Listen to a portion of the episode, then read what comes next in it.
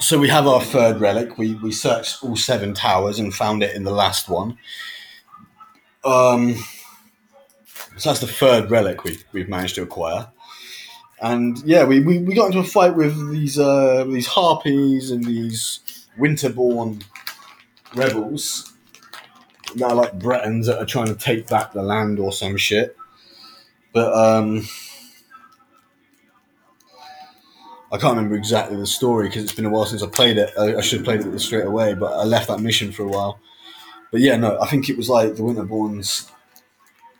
I know that they're bad because I've been killing them, and I also didn't want them to have an influence on orc culture. So I, I, I took. You get a choice. You can turn this guy in for funding them, but then the poor suffer, uh, or you can report him to the clans. I did, I kept it secret. That's the most unheroic thing I've done so far, but it, I did it for a good reason. Um, and yeah, he's kind of a pig as well. Right, so the other thing I did was I got that relic, and then I got saved by an orc and an Argonian. I can't remember what their names were. I didn't see them very fast.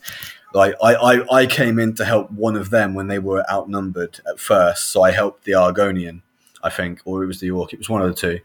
It, it all happened so fast. I helped one of them when they were outnumbered by like six things to just them, and they and they were just like a sword guy, and they would have handled it, but I helped them do it faster and kept them like health topped up.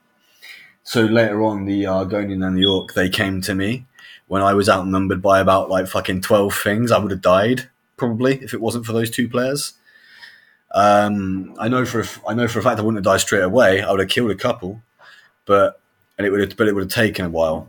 They came in and they saved my ass. So that's karma, right?